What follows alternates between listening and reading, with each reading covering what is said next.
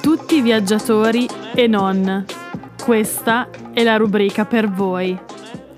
Una valigia piena di esperienze folli, consigli di viaggio, persone meravigliose conosciute e tanto cibo provato. Parola d'ordine? Non smettere mai di esplorare. Check-in? Fatto. Trolley? Fatto. Passaporto? E via. Si vola.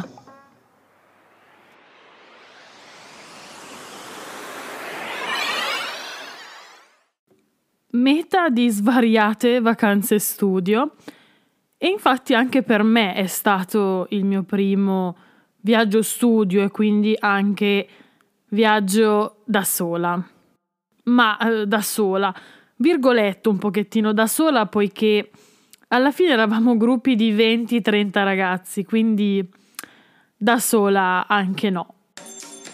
Non ricordo bene che età avessi, ma sicuro sui 15-16 anni, una cosa del genere.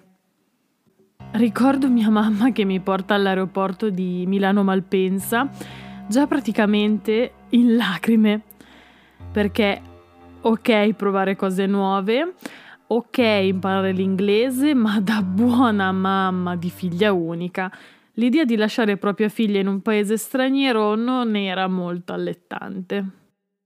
Dopo lacrime e lacrime di mamma, mi unisco al gruppo di altri ragazzi e partiamo. Non era la prima volta che prendevo l'aereo, ma da sola e, virgoletto, sempre da sola, sì. Volo tranquillo e arriviamo a Eastbourne, in Inghilterra, e ci vengono a prendere le nostre host family. Io dividevo la stanza con F per privacy. Ci siamo conosciute direttamente in aeroporto. Mi ricordo che questa cosa mi aveva abbastanza preoccupata prima di partire, poiché avevo paura che non ci trovassimo bene, che ci trovassimo antipatiche, boh, un po' quelle cose lì. In realtà ci siamo trovate fin da subito e abbiamo stretto un bellissimo legame di amicizia che dura ancora adesso. La nostra era una bella host family lei, biondissima, super casual, ma molto curata. Lui, il marito che si vede pochissimo, e i loro due figli, due bambinetti super biondi e scalmanati. Avevano una camera per ciascuno e ognuna super, ma super, super decorata. Lui una camera piena di Lego e costruzioni molto probabilmente sarà diventato un geometra o un architetto. Forse anche il letto era a forma di Lego, se non sbaglio, ed entrare nella sua stanza significava mettere a serio repentaglio la propria pianta dei piedi. Lei invece aveva una camera che molte ragazzine invidierebbero.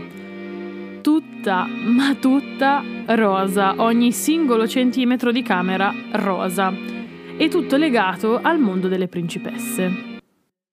Una favola. L'unico problema era proprio la bambina, che essendo in un mondo da principessa e anche trattata da principessa, era una super stronza già a 5 anni. Ma con noi alla fine stava il minimo necessario anche perché era sempre a scuola di danza o in salotto tutta in tutù e tutine a provare la morte del cigno. Noi invece giocavamo con il ragazzino. Come molte case inglesi, dietro c'era un giardino stretto ma parecchio lungo e con una piccola casetta per le cosine da giardino. Quel capanno aveva dentro letteralmente di tutto e mi ricordava molto quei capanni nei film americani dove schiacci il bottone e in realtà entri in ufficio di una spia. Beh, comunque aveva archi, frecce, trampolini, mazze da baseball e qualsivoglia gioco. E forse è da questa vacanza studio che ho capito che fare la principessa non era proprio adatto a me.